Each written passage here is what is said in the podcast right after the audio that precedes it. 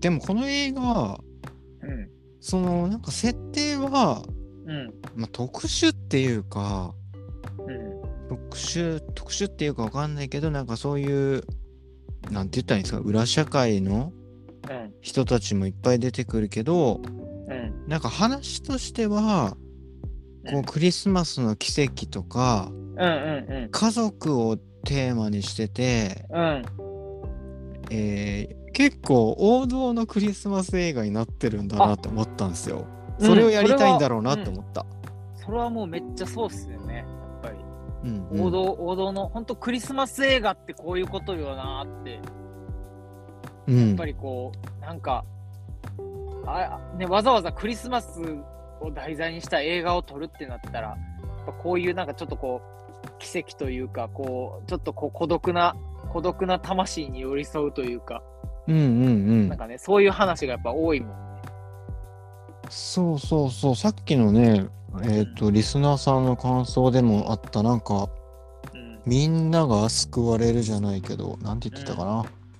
まあ、必ず誰かが相手のことあなたのことを大切に思ってますよって言われるような映画でしたって言ってたけど、うんうんうんうん、やっぱねそういう気持ちになりたいなりたいじゃない、クリスマスにはクリス、クリスマスぐらいはねクリスマスぐらいはさっていうね確かになんか昔接客業してた時にクリスマスぐらいはクレームやめてくれって思いながら働いてたわそうね、ちょっとちょっとこう他人に優しくなれるようなそんな日であってほしいみたいな、うんうんうん、うん、だからすごいなんかあのこれにせん、うん、えにせん何年の映画でしたっけ、えっと、えっとにせんさんねんですね。さんねんか、だからもうね、うん、にじゅうねん近く前の映画ですけど、うんなんかあのすごく今今見てもなんか今の現代の日本でももうなんかしっかり響く作品というか、うん、テーマなような気もして、うんなんか時代関係ない感じしますよね。まあそのねあのホームレスのそのさんにんっていうのもまあそのまあいろいろこう過去に失敗してしまったおっさんと、あのー、ね、あのドラッグ、元ドラッグクイーンでね、あのまあトランスジェンダーのね、うんうん、あのー、何ちゃんでしたっけ、はなちゃん、はなちゃん、はなちゃんとかね、あのー、で、あと家出少女っていうこの組み合わせはなんかそのやっぱり、あのーうん、なんだろうこのこう世の中からこうちょっとこうこなんか弾き出されてしまった人らというか、うんうんうん、社会から社会からちょっとこうあのなんだはみ出してしまった人たちがこう、うん、血のつながり超えたなんかあの家族のような関係になるみたいなテーマ設定もなんか全然今もあのしっかり、うん、あの響くような内容だと思うし。確かにね、うん、花ちゃんの感じも今の方がもっと受け入れやすいっていうか、なんだろうな。そうそうそうそう。うんうんうん、ただね、あのあの花ちゃんのね、あのキャラ造形すごい好きなんですけど、うん、まああの、うん、でただあのあれあの途中で、うん、あれタクシーのタクシー乗るとこかな、あの運転手にこうこういかにも男の声で凄むシーンあるじゃないですか。うん。うん。はや早く行けみたいな感じで。うんうん。なんか あ, あのあれをなんかあれちょっとギャグとして演出してるのはまあちょっとちょっと今の感覚からするとちょっとあれは良くないかなっていう気もしましたけど、あれあれを あ, ああいうギャグギャグとしてああいう演出をするのは。ああでもなんか、まあ、テレビでもそういうのあったもんね。うんうん。そうそうそう。なんかまあそこはちょっとまあああこれは今今やったらこれやらんやろなというのはありましたけどね。うん。うん。けどまあでもねあのー、全然本当に。まあにじゅうねんまえだもんね。にじゅうねん近く経ってもまあ全然あの、うんね、そ, そ, それぐらいやもんな気になったのって。へえ逆に。うんむしろ本当なんか今の方がやっぱりこうね世の中なんかもうねあのー、ホームレス問題も全然ね、深刻さは全然今の方が、うんうん、増してるというか、なんか、ね、なんかよく、うん、よく言うじゃないですか。例えばそのなんか公園のベンチがどんどんなんかそのホームレスの人たちがこう例えばちょっとね、うん、ねちょっと寝るような使い方がしづらくなって、なんかその形状とかがさ、うんうん、なんかひどかったトゲトゲみたいになってるでしょ。そうそうそうそうそう、うん、とかさ、なんかそういう話題とかも聞いたりすると、なんかその、うん、こうホームレスの人たちなってしまった人たちをこうあのに対してこう社会が冷たくなってる感じとかで、うん、この映画の時よりもひどくなってると思うし。なってるよね。なんか自己責任論じゃないけど、うん、そういう空気強なってるもんね。そうそうそうそう、うん、ね、この映画では、うんうん、そまあ、あのちょっとこう電車でこうなんかもうなんか臭いし嫌やなぐらいぐらいな感じじゃないですか。あとまああの、うん、銀, 銀ちゃんがそのあのガキどもにこうねあのかあのボコボコにされてるとかさ、あ、まあ、うん、まあ、ああいうシーンはあるけど、まあそなんかもっとそれがひどくなってる感じはしてるなっていう、世の中的にね。うん、あとまあクリスマスとあのホームレス の, あの人たちとクリスマスっていう話で言うと、あの、うん、僕その先月もそうやし、あの僕え去年もあの話題に出してたらしい、僕も覚えてないですけど、あの、うん、えー、とラストクリスマスの話したじゃないですか。うんうん、ラストクリスマスって映画ね、ワムの曲じゃなくてね。うんうんうんうん、ラストクリスマスにもなんか通ずるあのお話ですね。あのラストクリスマスもそういう要素があるので、うん、おー、うん、ホームレスのシェルター、あのホームレスの人たちのためのなんかシェルターみたいな、あのそうい そ, そこが出てきたりとかもする話なんで。へー、うん、ちょっとそれもね、うんうんうんうん、あの興味興味持ったら見てみてほしいんですけど、すごくいい映画なんで。うーん、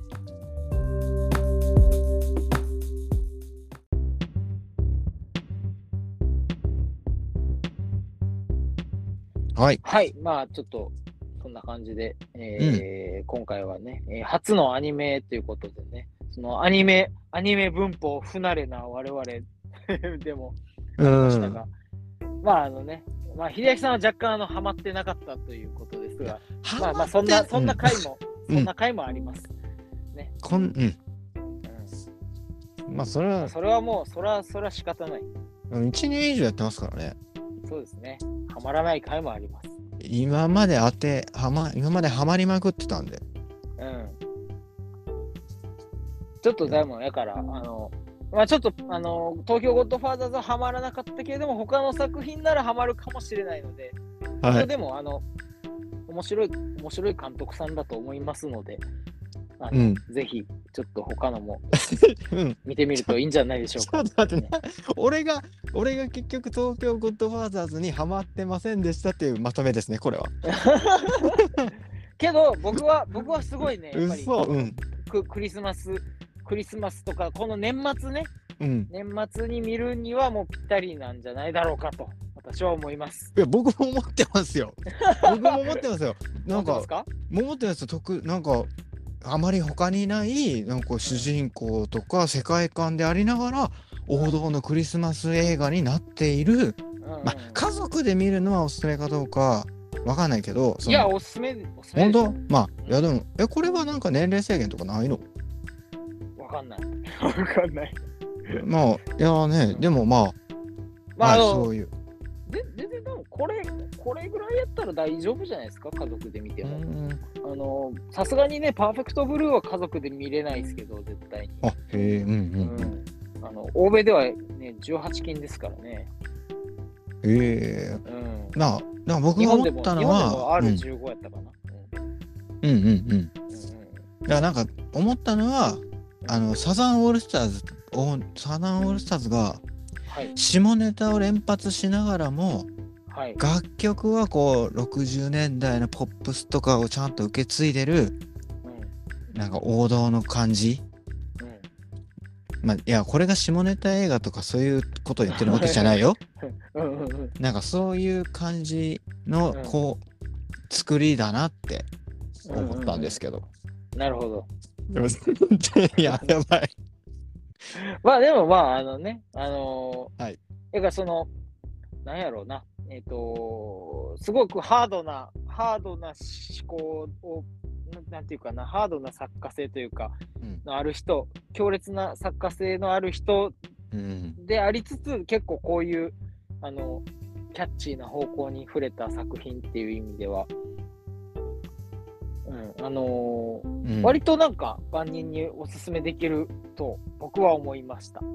うん、うん、いやコミカルで楽しい映画だし、はい、うん、うん、はいや優しい気持ちになれるんではないでしょうか。ぜひぜひじゃあこれ放送されるの間に合うと思うんであのクリスマス映画としてはい、はい、ぜひ選んで楽しんでみてください。なのでは今日は東京ゴッドファーザーズでした。はい、はい、あとやっぱりあのラストクリスマスもあのぜひ僕の好きなクリスマス映画として、うん、はい押しておきたいです。今回も OK です。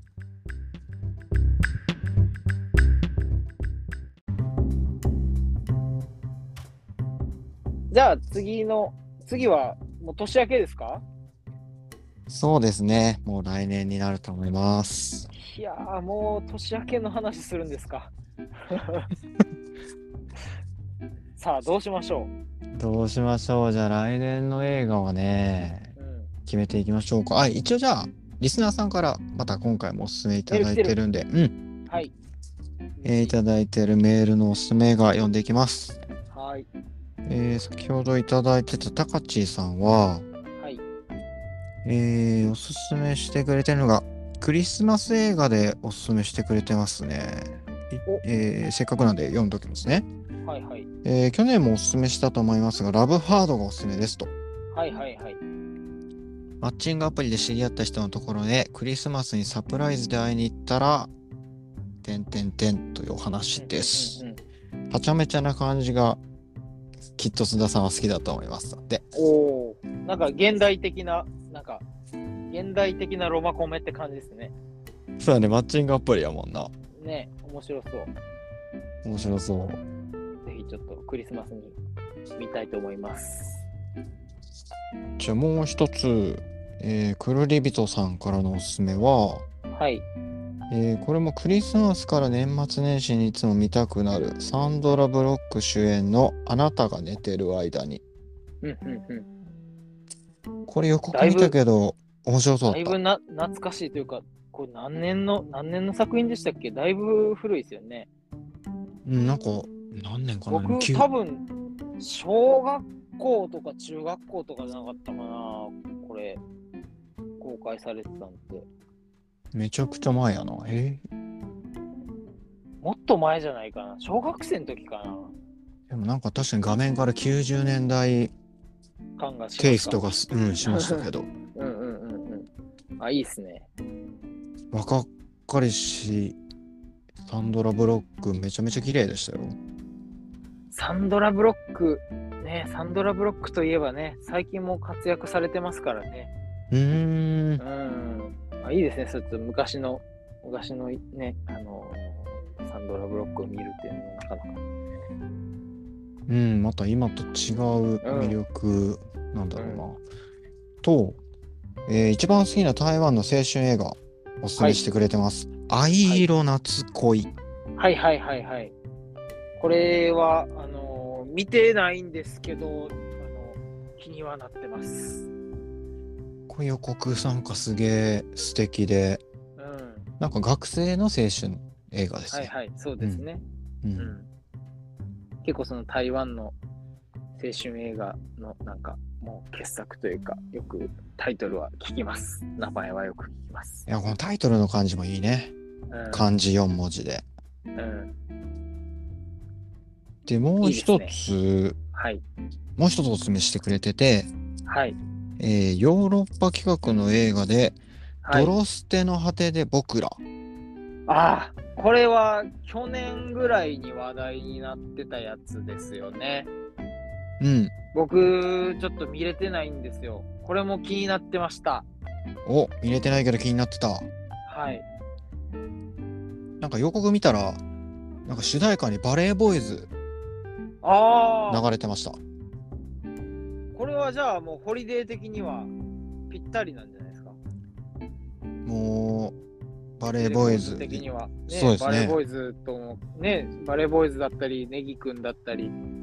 あ、ね、そうですね。ラジオもホリデーレコーズね、うん、ホリデーレコーズ的にはもう関わりの深いところじゃないですか。いやだからバレーボーイズ流れてきた瞬間に、うん、急になんかもうヨーロッパ企画さんが、うん、友達の友達みたいな感覚に勝手になりました。なるほど。はい。あ、すげえ。いいじゃないですか。うん、あ、これじゃあ結構ホリデー的にいいんじゃないですか、取り上げるの。いやこれはめちゃくちゃ興味津々です。うん。僕これすごい気になってみたいなと思ってたんで、全然ありです。なんか設定が面白かったな。うんうんうん。なんかどんなどんなあらすじですか？うん、あらすじ？うん。あ、あらすじはね。うん。えーと面白いですね。なんかある日の夜仕事を終えたカフェの店長加藤が店のにかいにある自宅でギターを弾こうとしてギターのピック探していると、部屋に置いてあるモニターから彼を呼ぶ声が聞こえてくる。でその主人公加藤がモニターを覗くと、そこに映し出されたのがもう一人の自分で、その自分が自分の自分がそのモニターの中の自分のことをにふんごの未来のお前だって言い出すっていう、なんか予告見てもでもあんま設定自体がなんかえどういうことってなって、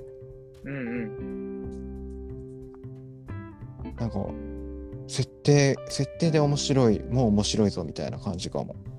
ほうほうほう。うん。これ面白そうじゃないですか。面白そう。うん。これがいいな。このヨーロッパ企画っていうのがあれサマータイムマシンブルース。うん。うん、懐かしいですね。で有名な劇団、うん、でそこの初のオリジナル長編映画らしいですね。初なんや。劇団初。オリジナルオリジナルオリジナル長編映画として初なの。へえ。うん。そうなんや。いやちょっとこれはね見たかったんですよ。あ、じゃあ、うん、この機会にちょうどいいって感じで新年一発目これしますか、うん、え、秀明さんまだまだちなみに エムシーユー は見たくなってきてないですか？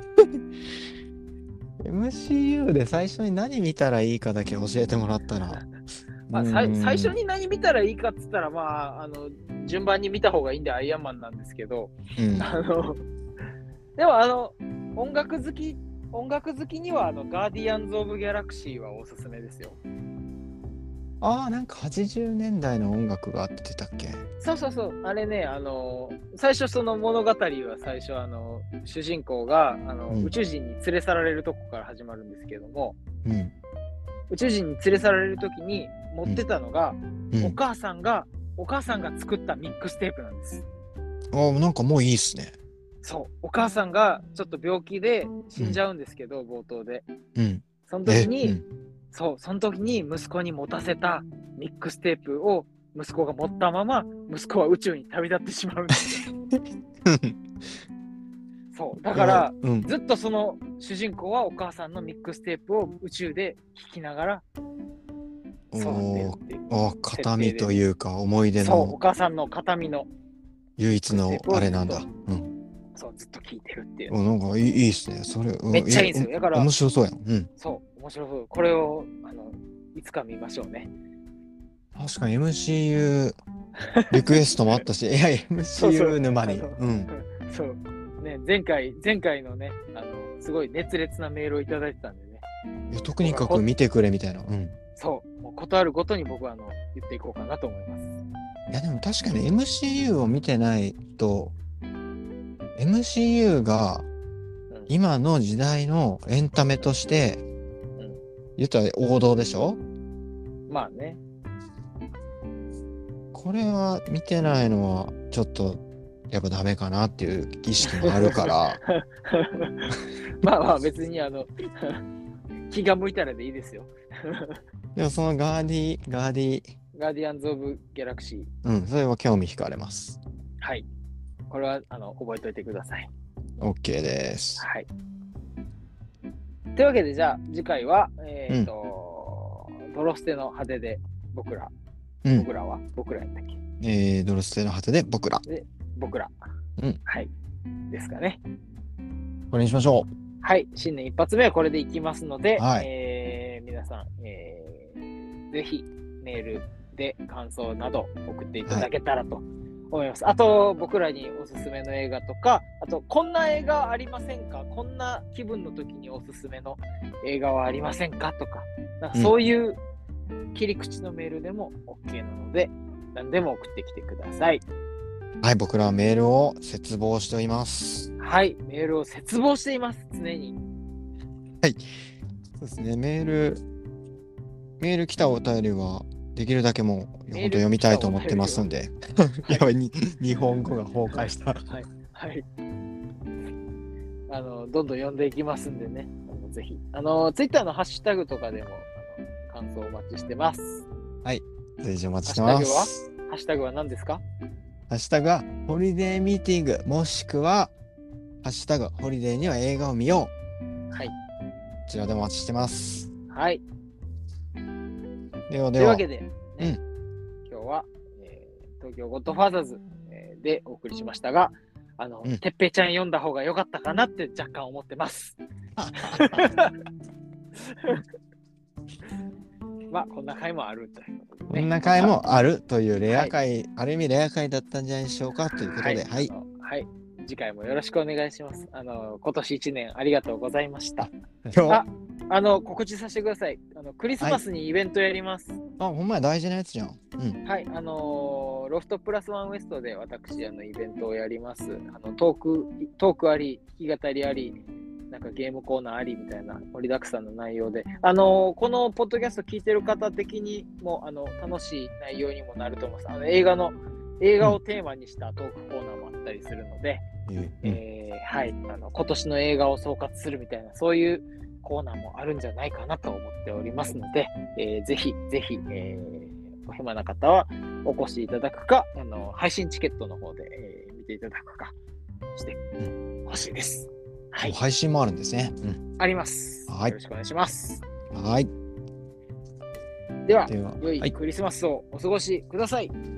はい、はい、そして良いお年をお過ごしください、えー、よ良いお年をお迎えくださいじゃないの。あ良い年末をや良い年末をお過ごしください。 そ, それを言いたかったね。はい、はい、はい、ということでじゃあ恒例の映画トーク今日も、えー、一緒にありがとうございました。今日のゲストはナードマグネットの須田くんでした。はい、はい、ではでは皆さんさようなら。さようなら。